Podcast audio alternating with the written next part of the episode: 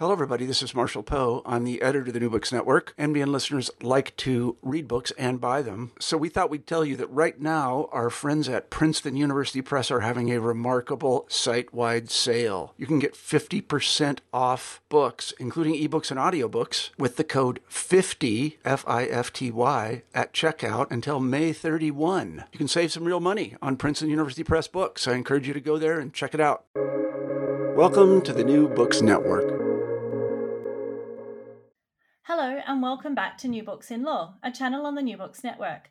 I'm Jane Richards, and today I have the great pleasure of interviewing Associate Professor Anna Eriksson of Monash University about her co edited book, Neurodisability and the Criminal Justice System Comparative Therapeutic Responses. She is a co editor with Gaye T. Lansdell, Bernadette J. Saunders, and herself, of course. And it was published by Edward Elgar Publishing in 2021.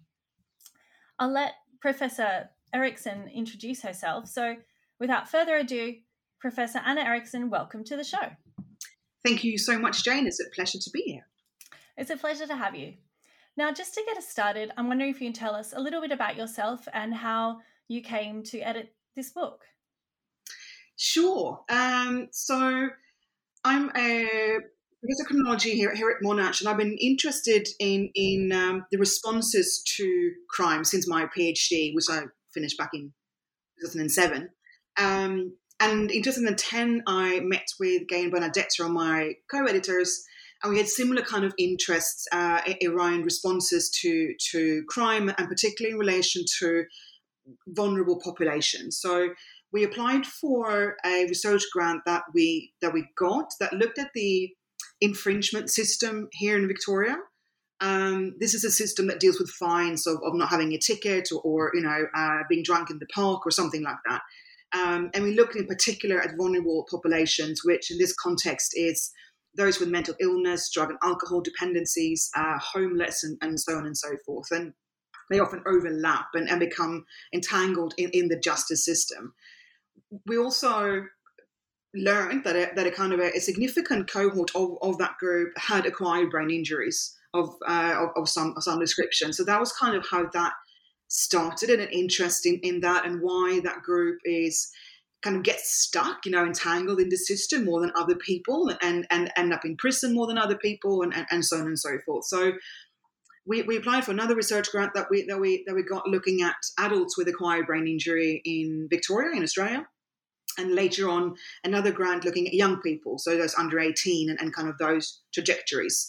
So there are those two projects that kind of underpin this book. Um, the term neurodisability was something that's kind of just been emerging in the last couple of years, really, as an umbrella term to to talk about uh, not just people with acquired brain injuries, uh, but with with um, uh, fetal alcohol uh, spectrum disorder (FASD), uh, other cognitive disabilities, and including intellectual disability that, that that's slightly more attention to. So we wanted to kind of broaden the term and see see who, who are those people, how are they involved in the in the criminal justice system, and what happens on the international stage, because people are the same everywhere, uh, but the responses to them differ depending on culture and politics and, and so on and so forth. So so that's that's the kind of background, and I think also really wanting to look for at least suggestions for solutions or how to make things better. Like that was a real aim for this one, as opposed to just describing the problem. We want people who work in this field to then say, how do we fix this?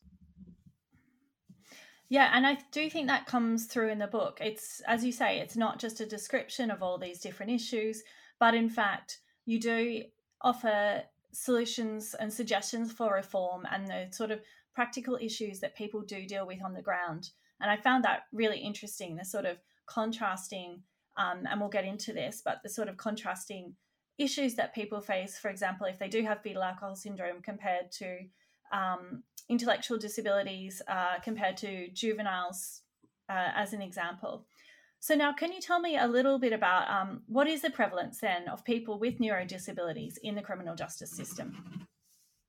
Yes. Um, I think that the way I might approach this is to focus more ex- exclusively on, on acquired brain injury first, um, because the, the and then the prevalence will, will increase. Uh, but the the I think it might be important for, for listeners to, to understand what we're talking about and what kind of uh, how people have acquired brain injury and, and, and what that means. I think they will they will um, uh, not sorry save us time, but a lot of those themes uh, reoccur in, in relation to different kinds of neurodisabilities. Um, so, so an acquired brain injury refers to um, any damage inflicted uh, on the brain after birth, uh, and it can be caused by a range of factors, including head trauma, stroke, disease, infection, or substance abuse. Um, a lot of people make a distinction between acquired brain injury and traumatic brain injury, but the traumatic brain, the TBI, is literally just a like a violent blow to the head or a head injury that is traumatic in its nature from a medical point of view, uh, but that falls under the umbrella term of acquired brain injuries. Um, the effects of, of an ABI can be described as both cognitive and physical, emotional, and an impact on independent functioning. But the symptoms vary considerably depending on the individual and the severity and location of their injury and how the injury happened in the first place. Um, which makes it challenging to to diagnose, to identify, and to respond to. Like there's no one size fits all when when we're talking about neurodisabilities. It has to be an individual focus. Um, and symptoms can can include slurred speech, uh, loss of taste and smell, uh, sensory impairment, pain and fatigue, uh, issues with memory, concentration, uh, problem solving, all, all, those kinds of things. And, and, we'll see how that impacts, I think, on the involvement in the justice system. Uh, other things like aggression, irritability, impulsiveness, lack of judgment, they also come under this. Uh, both for the for the ABI, but also for many of the other neurodisabilities, which makes people more prone to maybe coming to the attention of authorities and then to police and then the then the cycle begins. Um, quite often, these sim or behaviors can be misinterpreted. Um, um, was one person we spoke to. He wrote an article about that. He said, "I'm not drunk. I have an ABI," and, and he he um, had been in and out of prison, but he also had an acquired brain injury, which made he his sense of balance was really bad. So he fell over literally quite quite often if, if he didn't have his cane, and was picked up by police for for being drunk. Um, and then trying to explain that it's a brain injury uh, is, is not always easy to do uh, in, in, those circumstances. Um, another challenge, I think, is that they often coexist with other um, things uh, like um, drug and alcohol abuse, uh, mental illness, and, and, so on and so forth, which all makes people more prone to have another brain injury, yeah, because because of all these these things. Um, and and because you can't often you can't see it, yeah. So it's it's described as a hidden disability um, because people can have it w- without unless you have some of these obvious symptoms. You can't see it. You can't see that someone don't understand what you're saying. Uh, or they can't. They maybe the memory is, is, is not as, as as as good as it should be, and, and you can't see that. So it's often missed or misdiagnosed, which is a serious issue that I think all the chapters uh, in, in the book um, deals with. Um, prevalence um, acquired brain injury in the general population is around 2%. In prison, we're estimating up to 40. And when we add the other kinds of neurodisability like FASD um, and, and other kinds of trauma, uh, so, some estimate up to 80%, especially for uh, juvenile uh, offenders or young prisoners. Uh, maybe slightly less in, in adult prison, but it is a it is a massive issue, basically. Yeah, it's um it's surprising and it, it is very concerning that you know there is this much higher correlation of people in prisons with for example acquired, acquired brain injuries and other neurodisabilities compared to the general population. So one must wonder what is causing this dissonance. Um, i want to move to the next chapter in the book um, which is titled neurodisability criminal law doctrine that is not pure insanity and it's by amanda c. Pustilnik. I hope I've pronounced that correctly. I guess insanity is one of those ones where people think they know about it and it gets a lot more media attention comparatively. Um, so I, I'm wondering then, can you tell me about any sort of coincidences and divergences between neurodisability and insanity?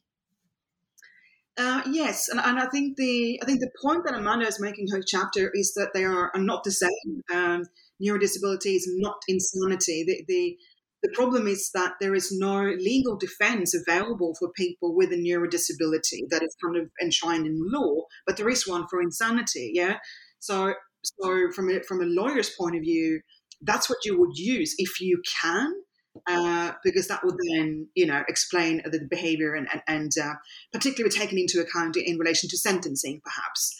So, so yeah. So basically, people who are have a neurodisability are not insane um, in, the legal sense of the word, and, and I think we should be really careful to think about them as such. And and she talks really interestingly in her book about the kind of faulty brain. I know from criminology point of view, people look for like the criminal gene. Of course, there aren't one. Yeah, people, just certain behaviors are criminalized over time and place that differs. So it, the crime is whatever law says it is.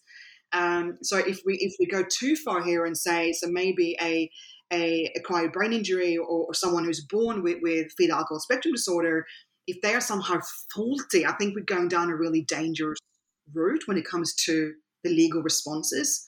Um, so I think it, it requires a really um, a nuanced approach. So, so, but maybe there should be a, a, defense or, or, something in the in the legal system that recognizes disability, neurodisability um, in a much more explicit way, and, and, particularly, I think, in relation to sentencing, as opposed to, uh, you know, it's not about excusing behaviors, about understanding why people do what they do, and and, and I think, as, as we cover in a few of these chapters, that the the criminal justice system uses punishment as a way to change behaviors. That's the aim, yeah.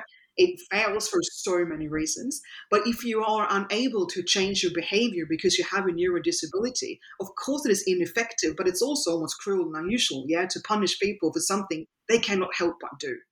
Yeah, and that makes sense, especially considering um, neurodisabilities may be sort of a permanent and ongoing um, part of someone, and it's a lack of support and accommodation which um, may cause this sort of criminal, seemingly criminal conduct, which is, yeah, uh, is sort of wouldn't otherwise be if they had those supports. Um, so then, I guess moving to the next chapter, um, which is a public laws model for cognitive communication risk, and that's by Joseph Volzek, Volzek. Can you tell me about the kinds of disorders that put individuals at risk for cognitive communication risks? And how do these manifest in terms of the disadvantages that certain individuals face when coming into contact with the criminal justice system? Yes. Um, well, basically, the whole range of neurodisabilities covered in the book would fall under that concern. Um, so that would include acquired brain injury, addiction, intellectual disability, FASD, as well as mental health disorders. I think they they all impact cognitive mechanisms. Um, such as working memory, processing speed, and executive uh, functioning.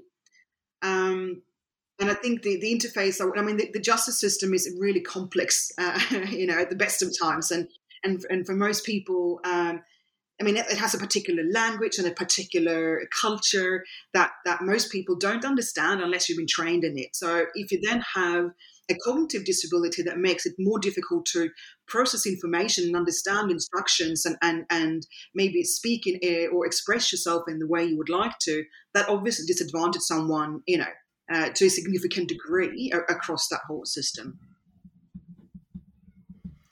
Yeah, and um, I think it's, I mean, oh, sorry, go on. No, no, I think this is, I think the point before as well that these things are often invisible. Yeah, so you can't see them, uh, which is why you know testing and, and uh, um, yeah, it, it's, it's, it's incredibly important because it, it kind of it this kind of what what's what underpins the kind of revolving door to the prison that we speak about in the book that people go in and out because you know they, they have no other option but yeah i mean i think um, the legal system can be difficult for lawyers to navigate um, notwithstanding someone who's may have a disability that is invisible to others it's it's sort of the mind boggles how how complex it must be trying to navigate that system without familiarity of it. Um, so then, drawing these sort of two chapters together, the chapter with relation to insanity and all also this one um, put forward a public health framework with regard to the impact of neurodisability in the operation of criminal law and those that come into contact with it. So the first chapter puts for, focuses on insanity and, as you said, the differences between insanity and neurodisability. Um, while this chapter looks at the barriers to free and open cognitive communication. Can you tell me a little bit more about the idea of a public health model in the context of neurodisability? Mm. Yes, I, I, think the, the public health model is something, particularly within criminology, that we keep arguing for, um, because a lot of these behaviors um, become criminalized. It's it's and they often the people who end up in prison, yeah, these are not the rich people who had a car accident because they have a good lawyer and they can argue their way out of this. People intersect with disability, other kinds of disability, with poverty, uh, with disadvantage across a range of factors. Um, which means, and as I said, if you can't change your behavior, then, then the criminal law and, and the threat of punishment is ineffective. Then, then we sh- I mean, it's ridiculous to use it. Yeah.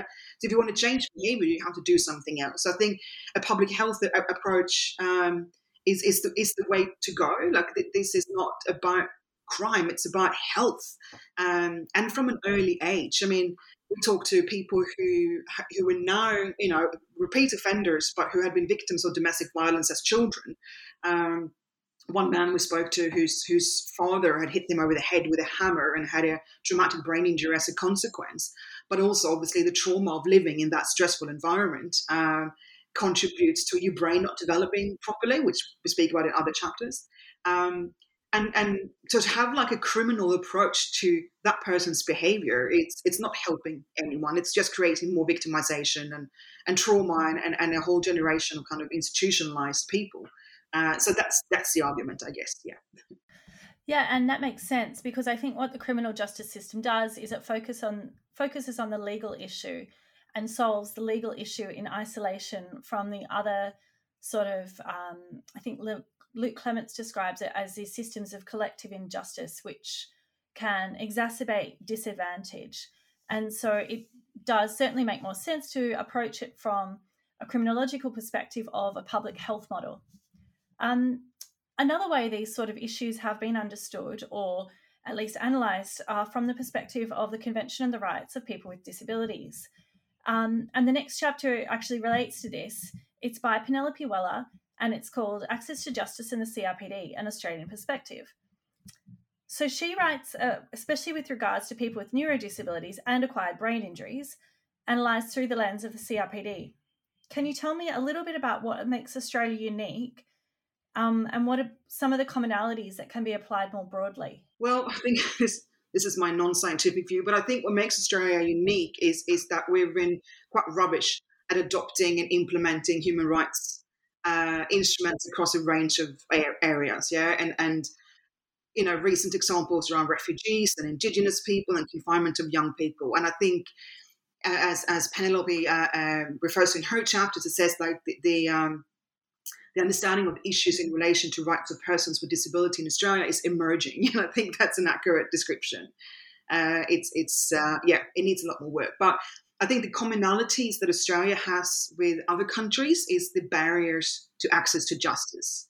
Um, and there's there's a list of these things in, in this book, and I don't even I don't know if you want to if I want to quote some of this, but uh, it, it, speaks to all of these issues. I think so. so things like um, a greater likelihood of incarceration, um, including in circumstances in which charges and arrests were unwarranted, um, family violence victims being evicted for reasons that are not their fault, such as damage to the rental home by the perpetrator, um, inability to resolve debt and fines, and so on and so forth.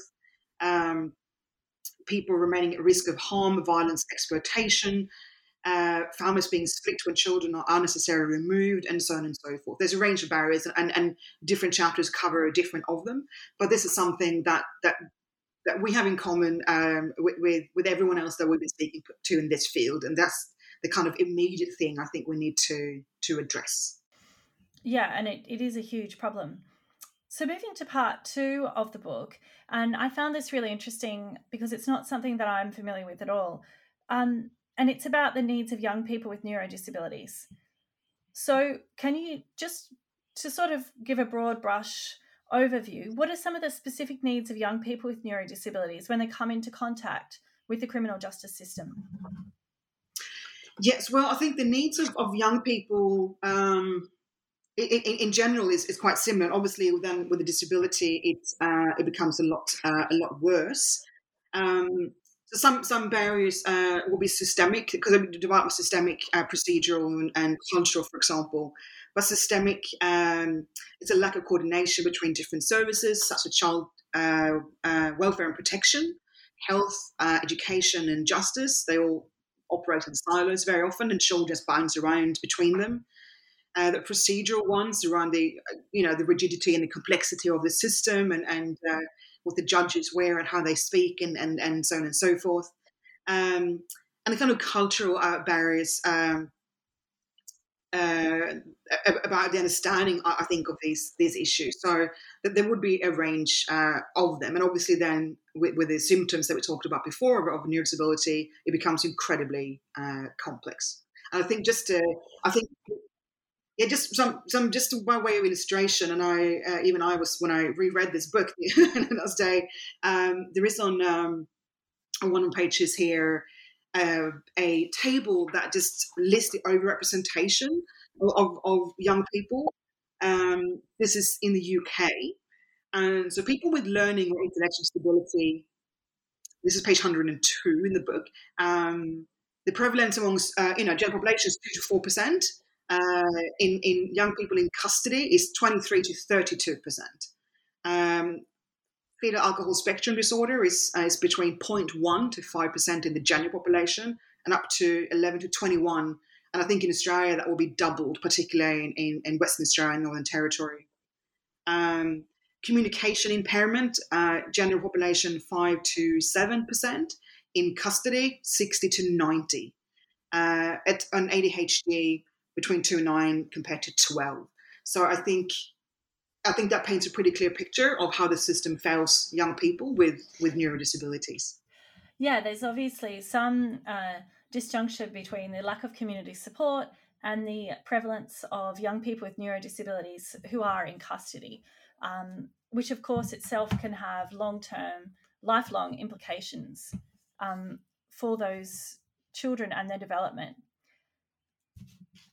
So then, how do we go about dismantling some of the barriers to justice for children um, affected by neurodisabilities? Um, this is a chapter that Frances Sheahan, Nathan Hughes, Huw Williams, and Prathiba Chitsabesan write about. Um, and so I'm interested, um, just to start with, what are the various points of contact that children with neurodisabilities tend to encounter with the criminal justice process? And how does this manifest in a denial of equal access to justice? Mm. So some of the barriers we talked about, they're procedural and cultural and so on and so forth. But the point of contact um, for, for, children, and this is very similar to the research we see here in Australia, um, happens early on. Often these children, the, the, children we see in prison and custody, yeah, they're often removed from families at an early age, or they run away because of family violence in the home. So they're already disadvantaged from that stage. Um, some some would end up in, in a good kind of care situation. Many do not. Uh, the care homes and, and the things that we have in Australia and similar in UK are are not fit for purpose and, and further trauma, uh, physical, mental, sexual abuse, more violence, and so on and so forth. Um, the problem there, and, and same in the UK and, and other other countries, that they the when, when when children act up, as they say, challenging behavior in those situations, instead of seeing that as a result of the trauma that they bring with them, those people call the police, like staff would call the police, because they don't know how to manage them, and it's incredibly difficult to manage, and especially when you have lots of children with, this, with those kinds of trauma. So the police is called, and then this is what we talk about disability and, and disadvantage being criminalized, because that's that's when they then yeah, so that's how it begins, and then then it's really hard to, to get out of that system. Um, there's research here in Australia um, by Susie Baidawi who talks about crossover children. These are the kids who end up in care and then go to juvenile prison and then to adult prison, and they're just stuck for the rest of their lives in this system. And they all come from backgrounds of trauma and, and very often neurodisability. So, yeah, it's not a happy story. No, and it is. It's it touches on what you mentioned before, and what one of the later chapters in the book is about um, the revolving door of prison and custody for people with neurodisabilities. Um, and so the next chapter is on trauma, but I think you've answered a lot of those questions. That's a neurodisability and trauma in children and young people in contact with the law. So perhaps we'll move on to uh, the chapter following, and that's about how we because you've you've touched on the the barriers to equal access to justice um, and how some of those are systemic and procedural. There's a lack of coordination between the sort of different services. So then let's talk about protecting vulnerable child defendants in England and Wales because this was quite an interesting case study. And that there was a chapter on that by Shauneen Lambe and Kathryn Hollingsworth. So, in this chapter, the authors argue that conflating children with a broader category of vulnerable defendants has caused children to be written out of rights. Can you speak a little more to this point? Uh, yes, a little, but not too much, because uh, I'm of course not a legal expert. So, so people who want the, the, the itself, yeah, they have to read the chapter. But it's it's again, it's the, it's the trying to look for solution and and to say that vulnerable defendants that could be anyone. Yes, could be an adult who's vulnerable because of a mental health disorder or a neurodisability. But children are unique, uh, and I think the previous chapters uh, around trauma and so on, and and um, Nathan Hughes and his colleagues. Uh, it's, it's it's it's really interesting. I'm a bit of a nerd when it comes to this kind of neuropsychology stuff, but about brain development and and and what what when the brain develops in, in different areas and what trauma at those ages might do so when it comes to children in front of the courts, to understand that their brain development that and, and the 10 year old cannot understand or, or plan in, in the way. So even um, as, as, as in, in, that particular chapter about the James Bulger case and, and Robert Thompson and Jon Venables, who were they were nine, yeah, at the, at the, time they did it, but they turned ten before they turned to went to court. But they were tried as adults, which obviously was a massive problem from a legal point of view. But uh, the the way they were presented in the press and and and you know I mean they were they were seen as the devil's spawn quote unquote and and as evil like there was no and and since then very little recognition of their own perhaps victimization and the lack of maturity like everyone focused on the horrific acts that they did and they were horrific uh, um, but that also then kind of thing kind of did not allow for people to ask the questions that should have been asked about why do children like this do this? And, and you know how can we help children as opposed to how can we punish them? Uh, so i think that chapter um, deals with some of those really complex questions mm. and it was interesting when they wrote about those cases when they went to um, the european court of human rights and it was held that notwithstanding that the proceedings were made more child friendly that the as children they were still unable to effectively participate in the trial um, I mean, it does make sense because it's intimidating for an adult person without a neurodisability, even a lawyer, to go to court. So it's, yeah, it's difficult to imagine for a child um, who's treated like an adult um, what the experience would be and how it would be possible to make it um, more child friendly and actually um, get a better outcome in terms of justice. Yeah. Yeah, no, it's such a strange. I mean, the court is such a strange environment, and you know we see it on TV, and it's, it's interesting. But as someone who is there as the accused, you you are not even allowed to speak. You know, you can't. Someone speaks on your behalf, and, and you rely on, and they speak in a language and, and, and vocabulary that we don't understand. And I know that from our students that you know they have to go to court for a day and do the court report, and they're like, couldn't hear what they were saying. I didn't understand what they were saying, and it happened so quickly. In ten minutes, there was the next case, and like it's a really, it's a very particular environment. So for for a child or someone with a disability, or someone who has both of those things, yeah, as a young person, disability, it's almost impossible. Um, yeah, it's uh, it's difficult to comprehend.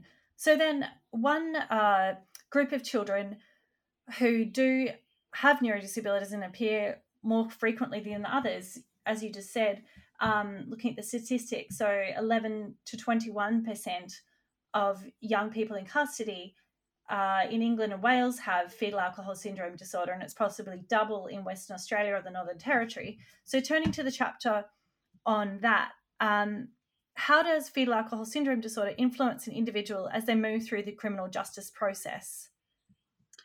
Yes, yeah. I mean, yeah. So it's estimated. I think in Australia here, it's, it's ten to forty times higher um, amongst um, the populations within correctional and psychiatric care and, and, and, special education care settings, yeah, compared to the general population. Um, and I think, um, so I think both of where they're involved and the kind of challenges they face, I think is kind of the same same answer there. But um, so some of the challenges we talked about before is, is similar because because it falls under umbrella term of, of, of neurodisability. Um, but in general, so individuals with FASD often have problems with memory, attention, language and communication, uh, cognition, understanding social rules and expectations, uh, regulating emotions, uh, abstract thinking, decision making, reasoning, impulsivity, understanding cause and effect, and, and motor skills. Um, and these are the kind of primary deficits that these children are born with, yeah? Um, we can always have very complex and quite devastating impacts on their lives, but they often then intersect with, with disadvantage, poverty, uh, in Australia, racism, I would argue, um, but also then that leads to poor mental health, substance abuse, school failure, unemployment, and then you're in the justice system. Um, and, and that's something that we see um, in Australia, in particular in relation to Aboriginal and Torres Strait Islander uh, populations. Um, um, and yeah, and they're overrepresented in general, but but particularly in juvenile prisons, and and uh, a, a, very high percentage of them um, seems to have a, a FASD diagnosis. So then, what we've got on one hand, we've had these really interesting case studies of from the perspective of people who come into contact with the criminal justice system who do have neurodisabilities, um, both adults and children. And then on the other hand, the next part of the book turns and looks at the responses to neurodisability within the criminal justice system. I found this really interesting to sort of think about um, because often lawyers think they know a lot. So I really liked this chapter on titled "What Do Lawyers Really Know About Neurodisability: Confusion, Obfuscation, and Dereliction of Duty," and that was by uh, you and the other two co-editors, Gaye Lansdell, Bernadette Saunders, and also Rebecca Bunn. So, what do lawyers know about neurodisability? Not enough is the short answer. it's uh, the, the people who do know because yeah, so, different lawyers, yeah, but but people who work in legal aid in particular, they know quite a lot because they are the ones who see these people the most because it intersects so strongly with disadvantage and poverty uh, when it comes to justice involvement. Um, but they would know, like as they say, like when someone walks into to the office and speaks to them, they would just know that something is a little off. Um, and that falls under the general kind of umbrella term then of neurodisability, but they don't know what it is. Uh, and no one can know unless they have a proper kind of neuropsychological evaluations, which is expensive. Um, so unless it's a court ordered one, um, the clients can't afford to pay for it, and, and lawyers won't cover it. So, so they, they don't know enough uh, about the the how, how, it presents, and that's again the hidden aspect of it for the ones who you can't see. Um, and I and because you're trained in that particular particular system, how do you change the way you communicate with someone like that? How do you have to explain things differently? Perhaps you have to repeat things, you have to write them down. Um, uh, how do you support them? Maybe they need uh, other kinds of support during the court proceedings um, that some jurisdictions have implemented. So there's a general lack, and, and law school don't teach it. Um, now we do here because we did the research. We, have, we told Monash you have to you have to you have to teach students about this because they will meet these people over and over again uh, if you work in in the, within the criminal justice type area anyway. That's interesting. So then I guess my next question is, and you've sort of um, already half answered it, but what should lawyers know? And do you have any recommendations um, I think it's really innovative that they are being taught at Monash because I certainly, as an undergrad, was not taught. And when I've taught criminal law, where I am now in Hong Kong, there's no contemplation that this is part of the curriculum. Yeah, I, I think they should know one what it is. Yeah, just definition, uh, and and the reason why they should know is because this group is so overrepresented. Um, so, so if, if it wasn't, it wouldn't be so much of an issue, yeah. But because it's between you know 60 to 80 percent of people in prison with a neurodisability, uh, it is incredibly important for them to do their job effectively. They want to defend someone, um, particularly, yeah. Um, I guess the, the, challenge for law school is that, that people don't know what they're going to do when they finish, and, and maybe they want to work in, in business law. They don't care about this, but you know, as our it's our job as educators to teach them things they don't need, they don't think they need, uh, or they, you know, but they might need it later. and uh, so they need to. I I mean, it's always a challenge. So if someone presents with it within within ABI that is completely invisible, and you can't actually the behavior is not strange, like you can't see the cognitive processing, then it's very little you can do, and these people will fall through the net in, in different ways.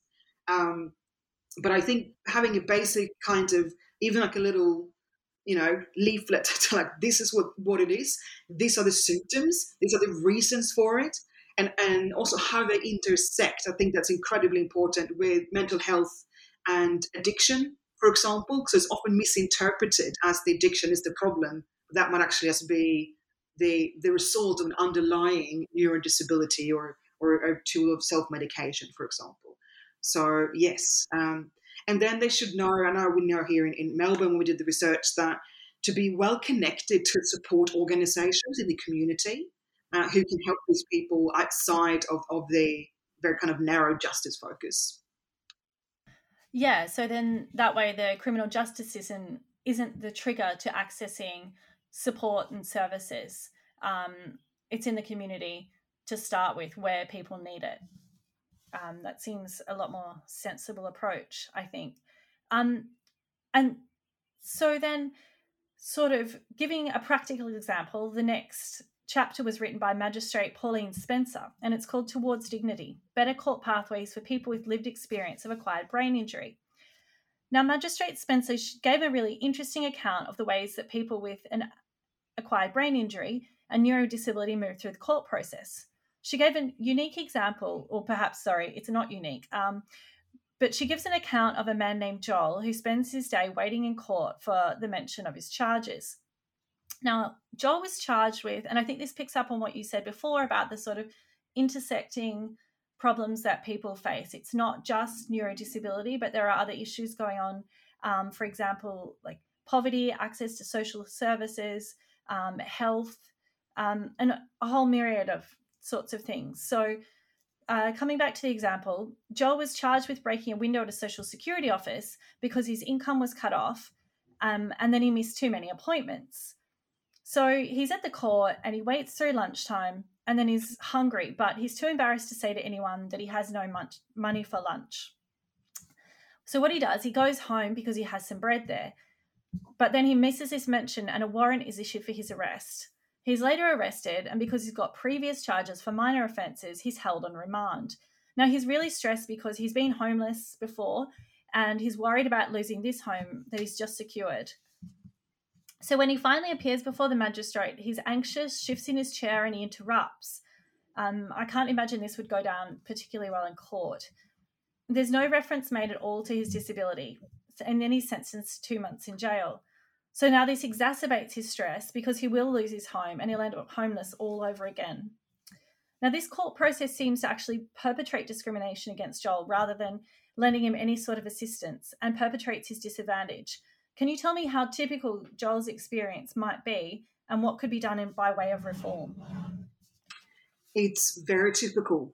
This is uh, it's heartbreaking, you know, and and and there are people like Joel who, who they, they're trying to do the right thing and they try to follow instructions for people in authority and they, and they fail all the time. Um, and, and there's nothing they can do to change that. Um, and and we have magistrates like Pauline Spencer and others here who are just amazing uh, in their job. And, and the magistrates, I think, have so much knowledge about this, and and I think that's where the solutions should start because uh, they know they really know what they're doing. Um, so yeah, very common, um, too too common, yeah, and and, and uh, this is what we I think what we mean when we talk about the criminalisation of disability and poverty and disadvantage, yeah. So two things here that in terms of reform and, and that we I think we mentioned some of that in, in this chapter, uh, and Pauline does, and, and, we have some in, in our other research.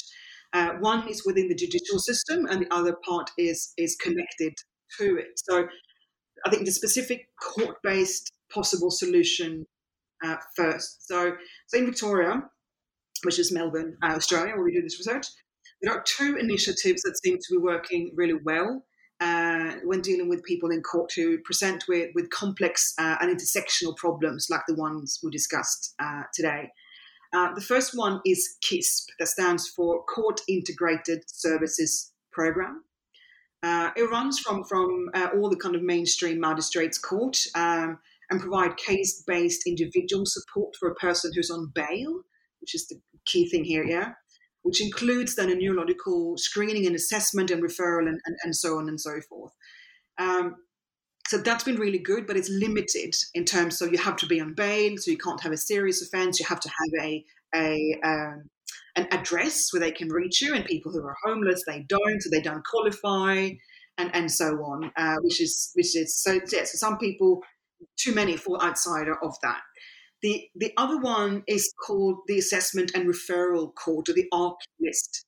Um, Pauline Spencer works in, in, one of those. We have a few others, and these are simply amazing. And we were invited to sit in on quite a few of these and, and, and look how they operate. And and uh, and it's a pre-sentence program, so it's so it's it's not about guilt or, or, or, innocence. It's about what do we now do to help this person and uh, to find find different solution.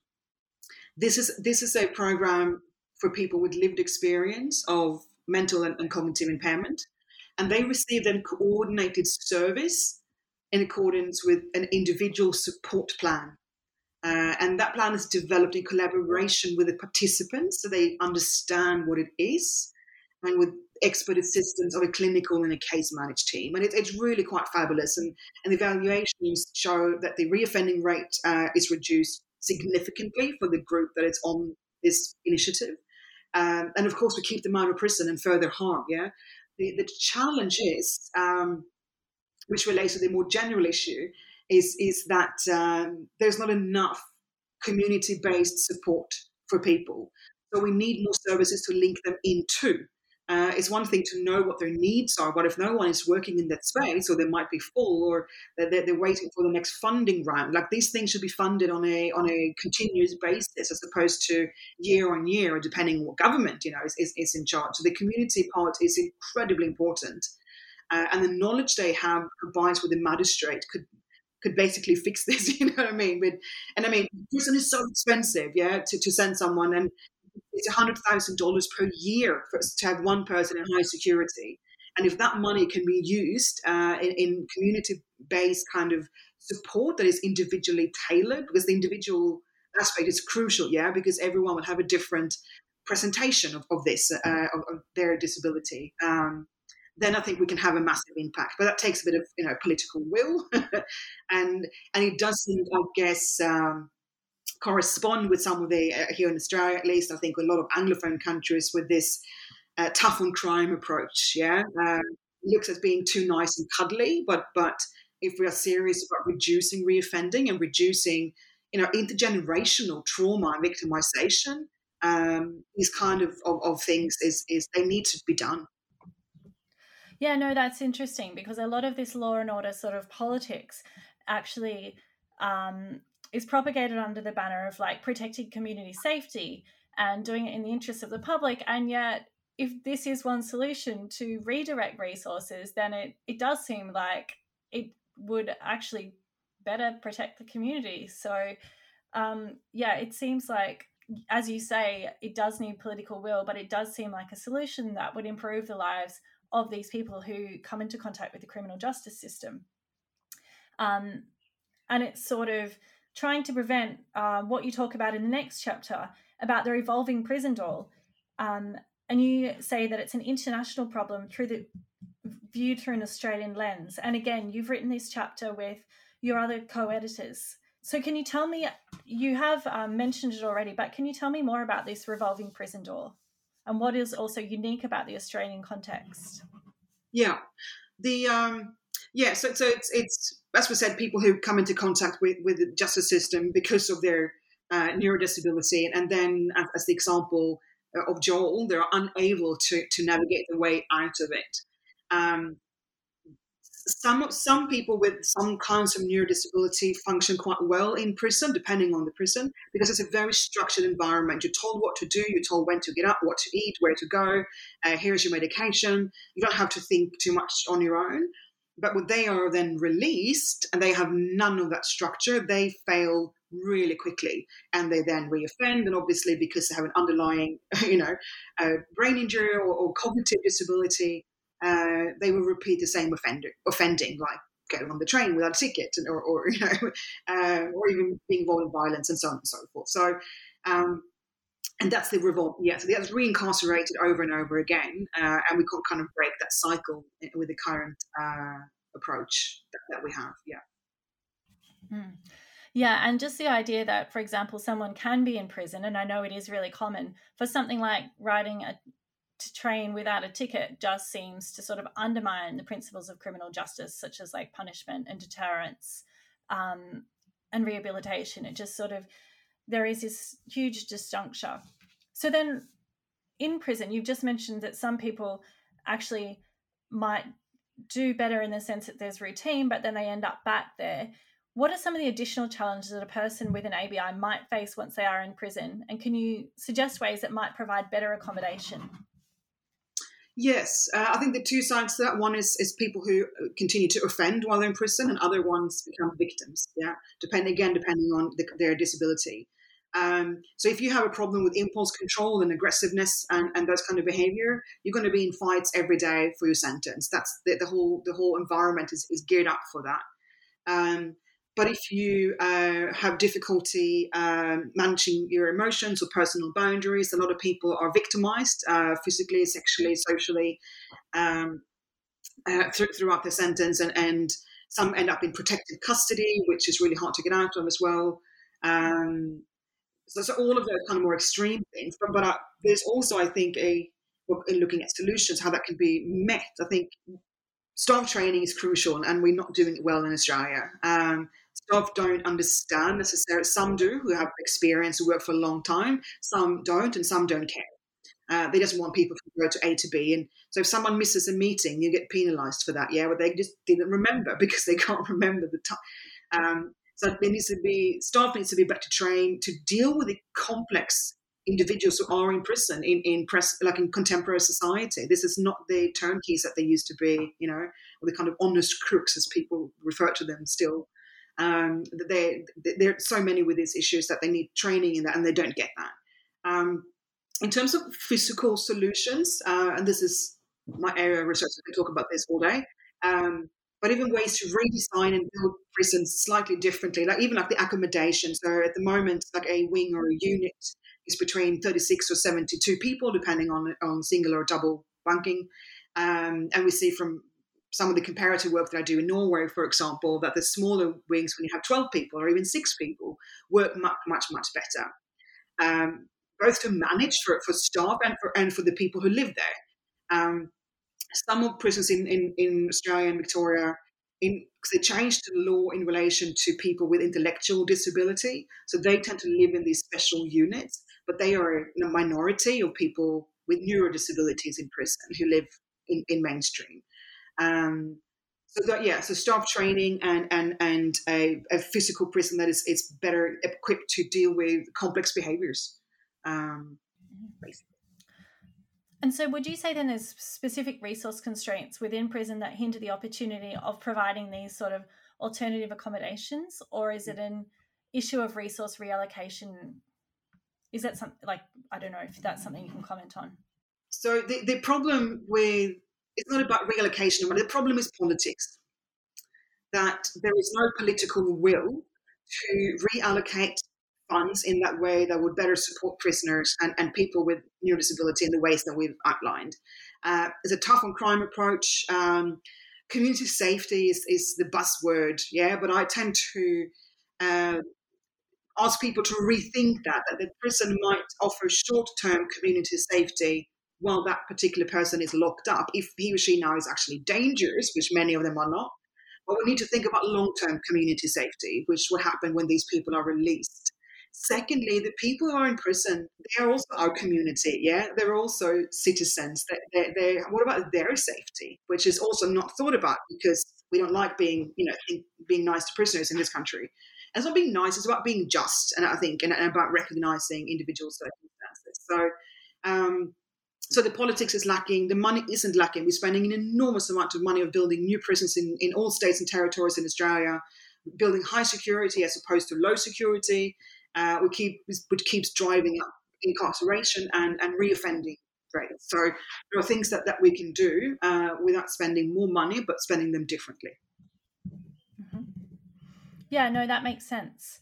Um, and then, so bringing all of these ca- chapters together, what surprised you most about the research? Um, for me, I think, especially for the last project that we did, the, the number of children who experience serious trauma in early life and our society's failure to appropriately respond to that. Um, I think that's up, it's tragic, uh, but I think the numbers uh, surprised me uh, in, in, that way. Um, less surprising, I guess, but all, always disappointing is Australia's approach for dealing with crime and social disorder by way of punishment. And as we said, the constant uh, political argument for longer and harsher sentence instead of attention to the causes of crime and prevention, and, and like it, it goes in the too hard basket. And um, as opposed to kind of the justice reinvestment or public health or, or therapeutic jurisprudence type approaches that we that could be much more effective in reducing crime and reducing reoffending. That you would think should be the aim of the system, as opposed to just punishing. And so, then what would you say are the next steps in terms of research and reform? Well, I think the, the I think all the chapters outline quite a few of those suggestions. Uh, so, so I think two things. One, I think it's up to other people now to to uh, to pick whatever they are interested in and doing research where, where they are. Um, in, in, these areas, and the second is is, is uh, for us and, and for other people in the space to uh, better translate our findings into um, a format that is easily communicated to policy and, and, and, those kind of stakeholders. So it's more the kind of direct, impactful reform that we want to work on. Um, and uh, yeah, and, and to present the research, I think, in a more kind of non academic way. And I think podcasts like these is obviously a really good step towards that. And I think there are other ways we can be a bit more innovative around these things. So, so those two uh, dual kind of ways forward is what I'm thinking. Yeah, no, that makes sense. Community education, um, especially to perhaps counter some of the um, rhetoric on law and order and community safety, may may make some impact. So now, Anna, I've taken up a lot of your time, but just before you go, the traditional New Books Network last question: What are you working on now? Um, quite a few things, which is, I think, what would tend to be the, the, the case. Um, so I I did a, a previous project, um, a big comparative project between Australia and Norway, and looking at prisons and and why they work or don't work and the differences and, and so on. And, and I'm still writing up things from from that. So um, I'm, I'm, writing a current one looking at the roles of, of uniforms and clothes in prison. That that, uh, for example, in Norway, prisoners don't wear uh, prison uniforms; they wear their own clothes and and some prison staff don't wear uniforms they have their own clothes because it's low security and it's interesting how that impacts you know identity and interaction and all that kind of stuff um, i'm also working on a new research project that's funded by the australian research council on what i what i call social infrastructure in prisons um, this is um, it basically explores the way staff and prisoners interact and how innovations in the prison environment uh, can support positive and respectful human connections with the aim of both reducing the harm of imprisonment, but also better post-release uh, outcomes. Um, so that will be that will be for the next few years. And the final major thing uh, is around justice-involved veterans. This is work I do with colleagues in the UK, Germany, and Canada um, we're going to increase the presence here in Australia. So this is this former uh, military, former service personnel who who either end up working in the prison uh, or being prisoners themselves because of, of, failures, basically of transition out of, of, the military. So it's kind of looking at total institutions and, and how people move in between them in different spaces. So uh, those are the main kind of three things, and then always small bits and pieces here and there for fun, you know. Well, coming from a law perspective, the criminological research that you're doing sounds really fascinating um, and a sort of great way to get your hands dirty and get into the field and actually make practical, meaningful changes. So I'll really look forward to reading about that. Uh, now, just to wrap up, I'm Jane Richards, and I've been speaking with Associate Professor Anna Eriksson. She's a co editor of a book called Neurodisability and the Criminal Justice System Comparative Therapeutic Responses. It was published by Edward, Edward Elgar Publishing in 2021. This is New Books in Law, a channel on the New Books Network. Anna Eriksson, thank you for your time. Thank you so much, Jane. I really enjoyed that. Thanks. The pleasure's all at mine.